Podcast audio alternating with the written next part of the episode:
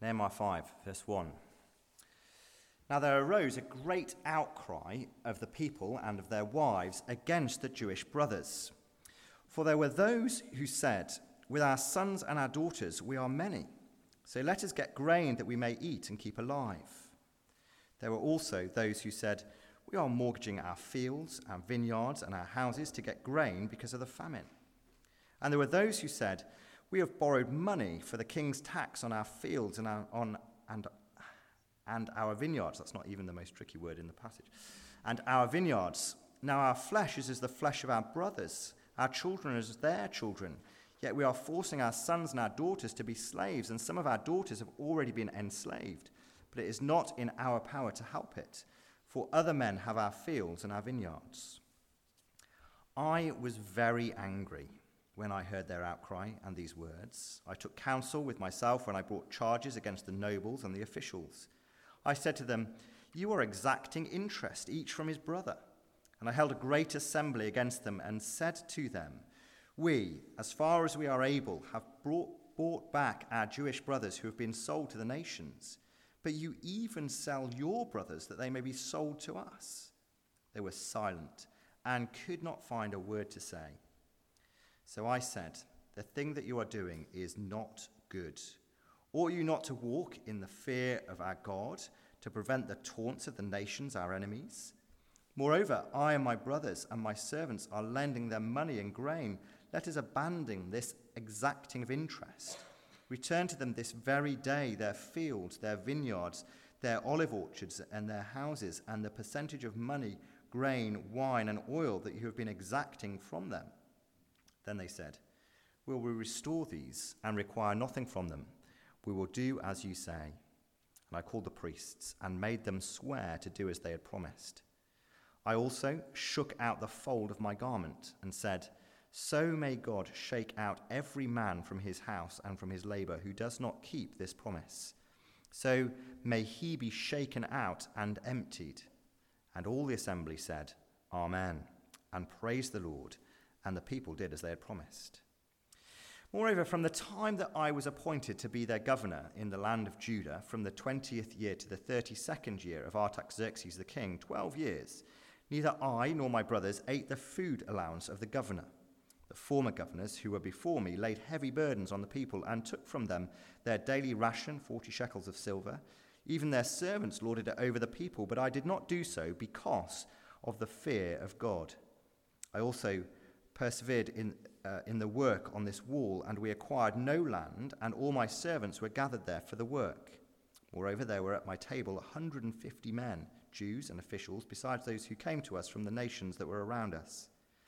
Now, what was prepared at my expense for each day was one ox, six choice sheep and birds, and every ten days all kinds of wine in abundance.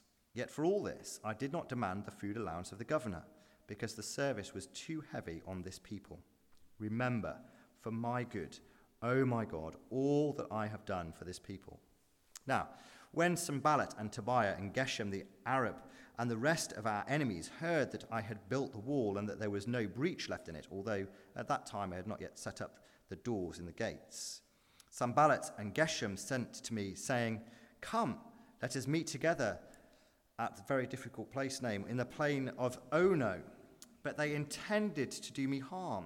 And I sent messengers to them saying, I am doing great work and I cannot come down. Why should the work stop while I leave it and come down to you? And they sent to me four times in this way. And I answered them in the same manner. In the same way, Sanballat, for the fifth time, sent his servant to me with an open letter in his hand. In it was written, It is reported among the nations, and Geshem also says it that you and the Jews intend to rebel. That is why you are building the wall, and according to these reports, you wish to become their king. And you have also set up prophets to proclaim concerning you in Jerusalem, There is a king in Judah.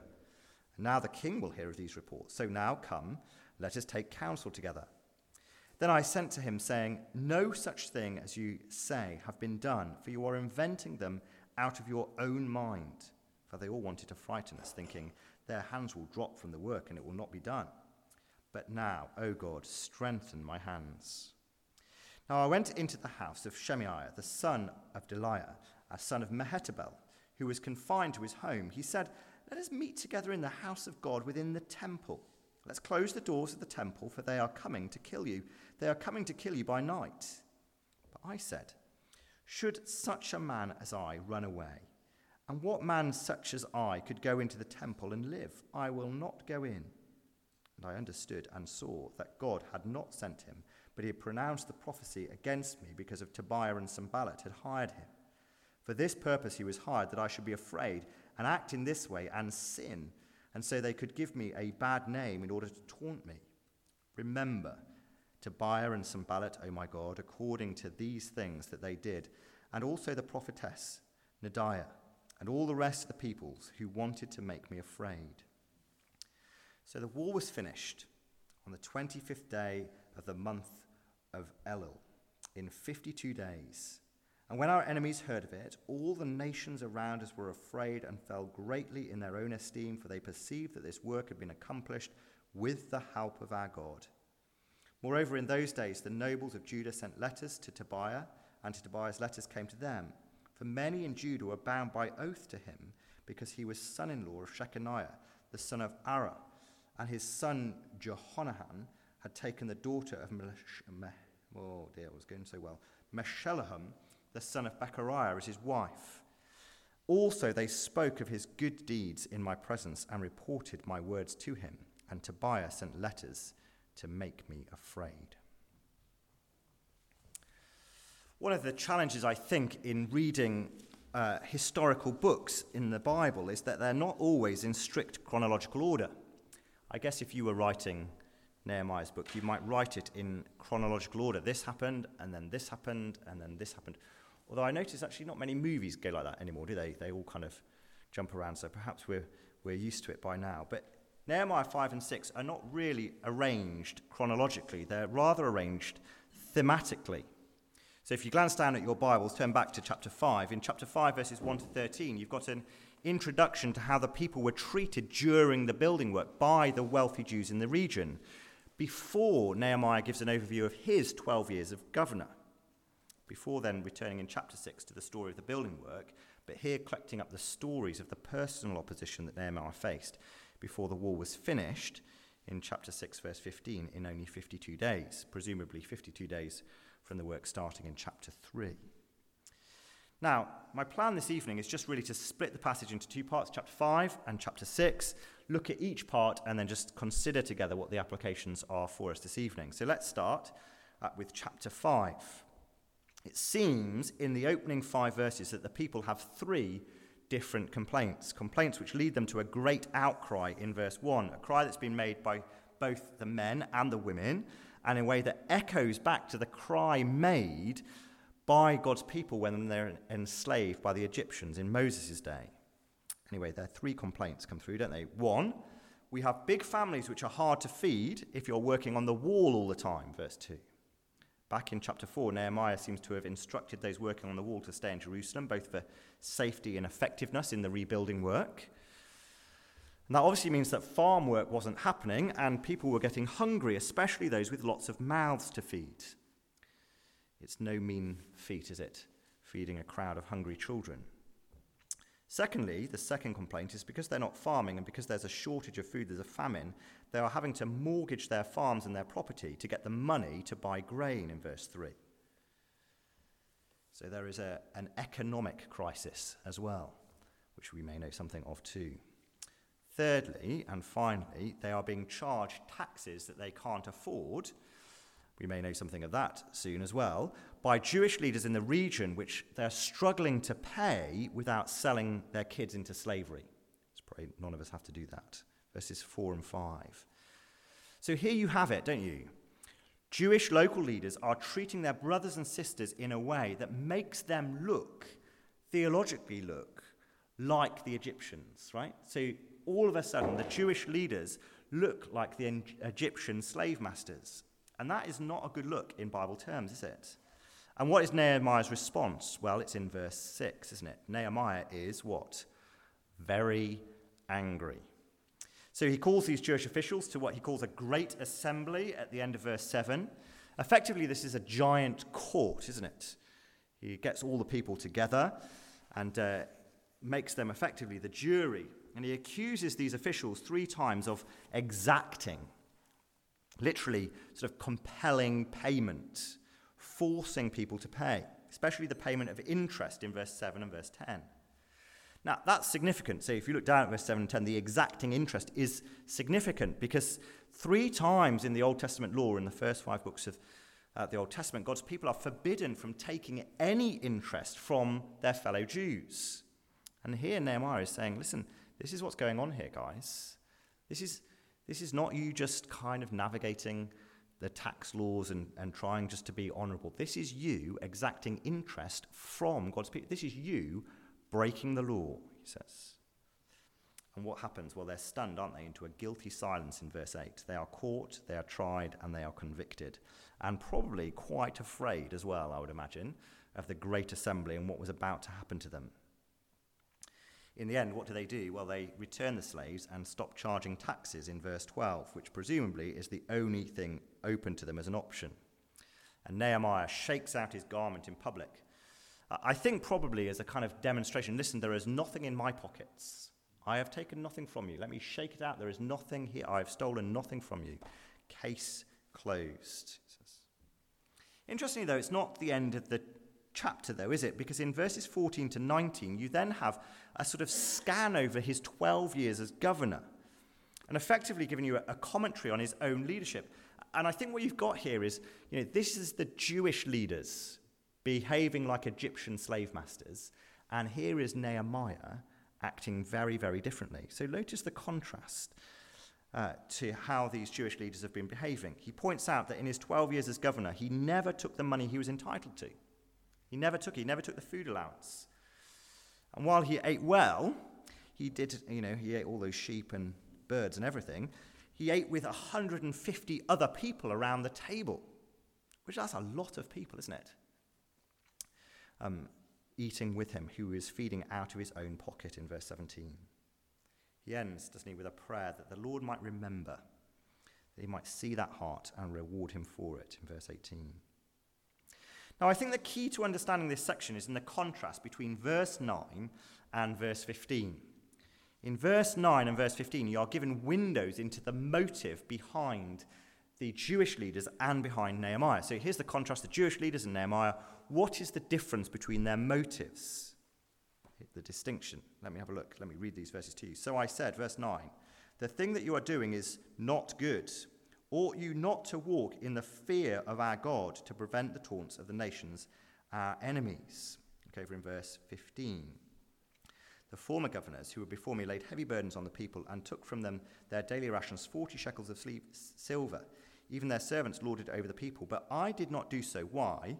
because of the fear of God. In other words, to put it in a slightly different way, the safety of God's people is related to the fear of the Lord amongst the leaders. If the leaders don't fear the Lord, the people are unsafe. If the leaders fear the Lord, the people are safe. Leaders who do not fear the Lord, who do not remember that ultimately they stand before Him, those leaders will be motivated by self interest, which easily falls into the exploitation of people in their care. That's exactly what you see in the first half of chapter 5. You can swap it round again, though, can't you? It means that you can tell what someone thinks about God by the way they treat people in their care, especially those who they're in a position to exploit or cause harm. If you're at school, how do you spot a Christian student at school? I don't think it's so much necessarily by whether they go to church on the weekend, but you can tell someone who's a Christian by the way they treat the other people at school who nobody else has any time for. How do they treat the people who are considered uncool, outsiders? Do they treat them with a respect and a kindness even when it costs them something? You, know, you might not be able to tell the Christian at work by the person who opens the door for the boss, because everybody would do that, right? But the one who engages with those beneath them in the hierarchy, be the person who cleans the office. They aren't afraid to do the jobs that no one else notices. Now, of course, that runs all the way through the scriptures, isn't it? In Matthew 25, there's that startling proclamation by the Lord Jesus when he tells the disciples that the criteria of final judgment will be what?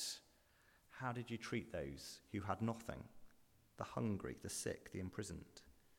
Saying that people will be shocked to be excluded from heaven on the final day because their hard hearts towards God were seen in an unwillingness to reach out to those in need around them. Probably better to put it that way. Demonstrates what you really believe about God. It's what James says in James 1 when he tells the church that acceptable religion is what? Anyone know? Yes, excellent. How you treat orphans and widows. Why, why would that be acceptable religion? That's such a weird thing to say, isn't it? It's not because good works like that pays for our sin. He said just a few verses before that that the gospel is implanted in our hearts and saves us. It's the good news of the Lord Jesus that saves us. But if you want to know whether you believe the good news about the Lord Jesus, look at how you treat orphans and widows, those in James's day who had absolutely nothing and no means of providing for themselves. I've been uh, reading a book called Healing the Divides this week. It's about unconscious racism in evangelical churches like ours, where orthodox statements of faith are undermined by thoughtless adoptions of the culture's prejudices and preferences. It's a really, really fascinating book. And it's this absence, isn't it, of genuine fear of the Lord that works its way out into how we treat people in our culture who no one else looks out for. An absence of fear of the Lord that Nehemiah is talking about leads to that kind of going with the flow, doesn't it, of how we treat uh, particularly minority ethnic groups in that book he was talking about. Now, of course, it'd be wrong just to end there, wouldn't it? Because here Nehemiah is a signpost not simply to how we should live, but also to how the Lord Jesus did live. The one who, out of reverential Trinitarian love and perfect fear of his Father, is a friend of sinners. You and I are the lowly outcasts, aren't we? Treated kindly by the Lord Jesus because he loves his Father. So the Lord Jesus was found not in the palaces of the rich, but in the company of the poor and the outcast. He spoke to the woman at the well. He spoke to the woman caught in adultery. He moves towards you and me. So much so that throughout the gospel we are like these guests at the table of Nehemiah, aren't we, in verse uh, 17? We're like the citizens relieved of their taxes in verse 15, because Nehemiah is being like God's King Jesus, pouring out himself for the sake of others which ultimately Christ does on the cross. The opposite, isn't he? Jesus is the opposite of the Jewish tyrants, isn't he? They exact interest, making them sell themselves. Jesus gives himself, paying it in his own blood, that we might not be enslaved but go free. Praise Christ for that. Chapter 6, then, Moving on, chapter 6 is themed around the continued opposition that Nehemiah felt, and Geshem ask him to come to the plain of Ono. Anyone asks you to go to the plain of Ono, you say, Oh no, yeah, exactly. It's a giveaway, isn't it? Nehemiah doesn't go, telling them in verse 3 that he is doing a far too important job to hang out in the plain called Ono with a couple of people who he suspects would kill him if he went there, which of course is exactly what they intended to do. So, verse 5 they try a slightly different tack on their fifth request. This time, they are cunning enough not just to ask Nehemiah on his own, but to write an open letter. An open letter, as in a letter that everybody is reading along the way. It's like a postcard, yeah? You realize that if you write a postcard to someone, everybody in the Royal Mail have read it before it gets there, yeah? That's the idea. You, you've read it out loud. So they say, listen, in this open letter, we know, Nehemiah, that you want to be the king. That's what's been said. You want to be the king, and you're going to lead a rebellion from the city. What does he say? Well, look down at verse 6. What happens next? He says, And it was written, it's reported among the nations, and Geshem also, uh, also says it, that you and the Jews intend to rebel. That's why you're rebuilding the wall. And according to these reports, you wish to become their king. And you've also set up prophets to proclaim concerning you in Jerusalem, There is a king in Judah. And now the king will hear of these reports. So now, come, let us take counsel together, aka Come and let us kill you. Then I sent to him, saying, No such thing as you, have, uh, as you say have been done, for you are inventing them out of your own mind. For they all wanted to frighten us, thinking their hands will drop from the work, and it will not be done. But now, O God, strengthen my hands. Must have been, an, I mean, I know we just read over it simply, don't we? Must have been an awful accusation for Nehemiah to face. We've, we've seen throughout the book, haven't we, at considerable cost to himself, and now at considerable cost to himself as he gives himself to the building work, he is pouring himself out for the good of God's people, and he is being accused of self interest and of being trying to make himself a king and leading a rebellion. But verse 9 shows you, doesn't it? He's not put off. I, I think probably the footnote in the ESV captures what's going on here. Nehemiah says that their attempt to weaken his hands will actually work to strengthen him. I think that's probably what's going on. The oh God in verse 9 is actually not there in the original. I think really the contrast is they're trying to weaken him, but actually, by God's help, it will strengthen him. But Sanballat isn't Nehemiah's only opponent. Shemaiah is closer to home, although it turns out that Sanballat and Tobiah have hired him, doesn't it, according to verse 13. And he invites Nehemiah not to meet him in the ominous sounding plain of Ono, but this time to meet them in the temple, suggesting that the temple is a great place for you to hide from those who are trying to take your life, which is a kind of admission, isn't it, that Sanballat was trying to take his life. Now, Nehemiah's answer to this is brave. He says that he has no intention of running away in verse 11. And he sees right through this invitation to go to the temple which he knows will get turned on him because he's not supposed to be in the temple, because he's not allowed to be in the temple as a non Levite.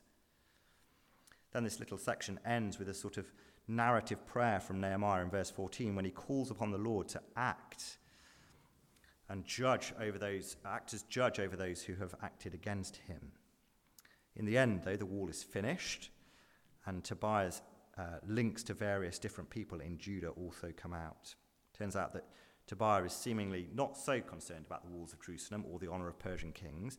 He's more concerned with holding on to the influence that he's bought over lots of different people in Jerusalem. And he's concerned that Nehemiah completing the walls and the city being secure will undermine his position, uh, an influence that he is determined to keep. In a way, it's, it's an odd chapter, isn't it? Themed around these various different oppositions that he's faced, yet ultimately ending with this amazing achievement of accomplishing the rebuilding of the walls of Jerusalem in little over two months. When does a city authority do anything that big in that short a space of time? It's amazing, isn't it, that Nehemiah has gathered the people to do that. And as Nehemiah says in verse 16, that is not due to his skill, is it? It's due to the help of our God. And actually, the help of God in it has been seen by everybody around them as well. People look at it and go, isn't it amazing what God is doing through Nehemiah as the walls have been rebuilt in under two months? Now, what do you think we're to make of all of this? What is the point of Nehemiah 6? I'll just have a sip of water to add suspense, but also to help me say the rest of it. Well, I don't think you have to read much of the Bible, do you, to know that it is the consistent experience of God's servants that they are opposed, both from inside the people of God and outside. That God's mission to establish his people, to build his church, to proclaim the gospel in the world, succeeds despite the fact that it costs his servants dearly. And I think we can be even more specific than that, can't we? We can drill down into Nehemiah 6 and, and say that it seems to be that this opposition is mostly from people who fear a loss of power in the success of God's church and his project to build his people. So Sanballat and Tobiah both seem to be staring down the barrel of a loss of influence if Nehemiah's plan to rebuild the wall succeeds. Sanballat is a local leader who will no longer presumably be so influential if Jerusalem is rebuilt, and Tobiah seems to be a Jew who's trying to purchase a status among the Jewish people after not being able to prove his ancestry back in the book of Ezra. So both of them are willing to do whatever it takes, to say whatever it takes, to divert Nehemiah and the people, even to trick him into sin in order to stop him carrying on with the work. And so it's the same today. Those who are leading churches are especially vulnerable, aren't they, to being misunderstood, misrepresented by those who want to retain power and influence in the church. You know, the Apostle Paul, if you read the New Testament, he is constantly defending his reputation among those who considered him either too weak or too strong eventually being arrested in the temple on the false accusations of bringing a Gentile in. Timothy is working in Ephesus and he's told by Paul, Don't let people look down on you because you're young. Why does he have to say that? Well, because people will look down on him because he's young. People in the church will look down on Timothy as the leader in the church. Paul fears, doesn't he, that older members might work hard to unpick his authority. We don't want this young man leading. Well, that will un- undermine our authority in the church. Titus in Crete is told to brace himself for opposition, be prepared to rebuke sharply those who hook themselves up to myths and try to turn people away from the truth. Listen, listen, Titus, you're going to be teaching this thing, and these people over here will be trying to hook people away from what you're teaching to follow them instead. Beware of that, he says. Each of the seven churches in Revelation are facing this kind of trouble, being told, aren't they, to stand firm, to stay pure, to not give up. In Acts 20, speaking to the Ephesian elders on the beach, Paul tells them that wolves will come in from their own number and devour the flock. Even Paul's most positive letter, the letter of the Philippians that we've been looking at in our Connect groups, the progress of the gospel is hampered by what? Selfish ambition and rivalry in the church, envy. Of course, this is not meant to drive God's servants to despair, is it? Rather, like Nehemiah, it's meant to make us uh, labour hard amongst uh, God's people and trust Him instead. Working for the glory that comes from Him and not from people. Trusting, like Nehemiah in verse 14, that God will sort it out. I leave that with you, Lord. I'm going to press on with the work. I've uh, just coming towards the end of the two volume biography of George Whitefield. George Whitefield, we heard of George Whitefield?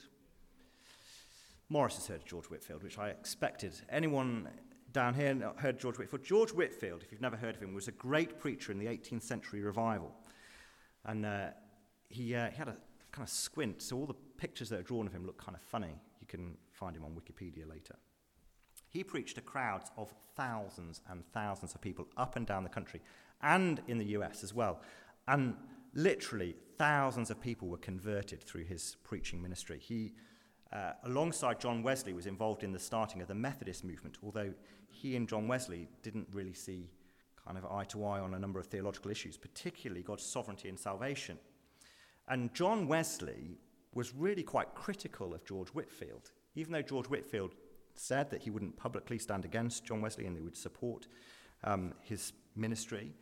Um, yet still, John Wesley, at a number of occasions, wrote and preached against George Whitefield. And towards the end of his life, he wrote this in a letter to a friend. Listen to this. This is uh, astonishing. God be praised for the many strippings I've met with. Now, listen, this is an old letter. That doesn't mean what you think it might mean. The many strippings, as in tearing downs, that I've had. It's good for me that I have been supplanted, as in kind of overtaken, pushed down to one side. It's good for me that I've been supplanted, despised, censored, maligned, judged by and separated from my nearest, dearest friends. By this I have found the faithfulness of him who is the friend of friends, and to be content that he, to whom all hearts are open and all desires are known, now sees and will let all see hereafter the uprightness of my intentions toward all mankind. I think that's Nehemiah, isn't it? I think that's exactly what he's saying in verse 14. Remember, Tobiah and Sanballat, oh my God, I leave all this with you, Lord. I leave all this with you according to the things that they did, and also the prophetess Noadiah and all the rest of the peoples who wanted to make me afraid. Lord, you deal with it, please. I'm not going to. I'm going to stick with the friend of friends. I, guess I think the point of chapter 6 is that we shouldn't be surprised. Don't be surprised if serving in church, serving in Christian union at school, leading in the youth ministry means that people at times will misunderstand you or misrepresent you or try and divert you. Knowing ultimately, actually, that you can leave all of that with the Lord and that whatever is being accomplished will ultimately be because He has been behind it, not because you have been behind it. What is accomplished is with the help of our God, as Nehemiah puts it. But of course, again, this opposition of God's people, especially of the leaders of God's people, is seen ultimately not in you or I, or in the Apostle Paul, or Timothy, or Titus, or even George Whitefield, but is seen where? In the Lord Jesus. He was opposed, wasn't he? He was misunderstood, he was hated, and he was even killed by those who were jealous for his power, weren't they? They were scared by what they thought they would lose and envious of his crowds. And yet, still, as Jesus is opposed and killed, he says, Father, forgive them, for they know not what they're doing. And God's plan of salvation is remarkably accomplished. Not actually just the building of a wall in 52 days, which is incredible, right? But by the defeating of sin, death, and the devil in three days as he rises from the dead. What remarkable truth. His opponents sought to make his hands weaker, but in God they got what? Stronger. So Jesus won the victory. So now, for you and I, we find just as it was for the Lord Jesus, just as it was for Nehemiah, for the Apostle Paul, for Timothy, for Titus, for George Whitefield, that the way up to glory is the way down in suffering. It always has been, and it always will be. And so we need to pray for the Lord's strength to keep going, that many might see that what is accomplished has been done so, not by our strength, but with the help of our God. Let me close in prayer.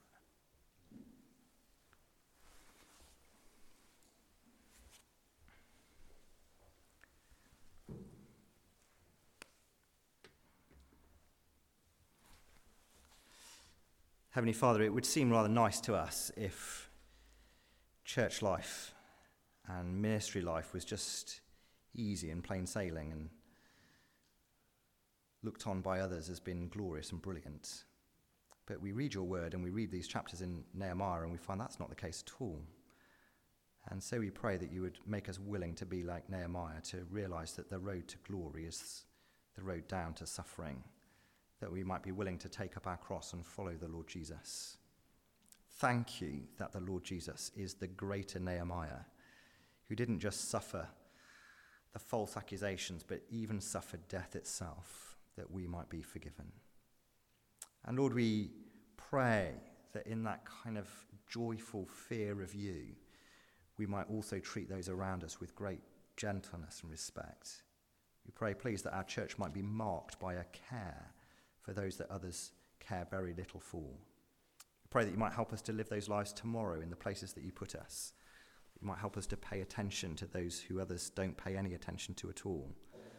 And that this great fear of you might be lived out in our lives in love for others. And we pray and ask for your help in that. In Jesus' name. Amen.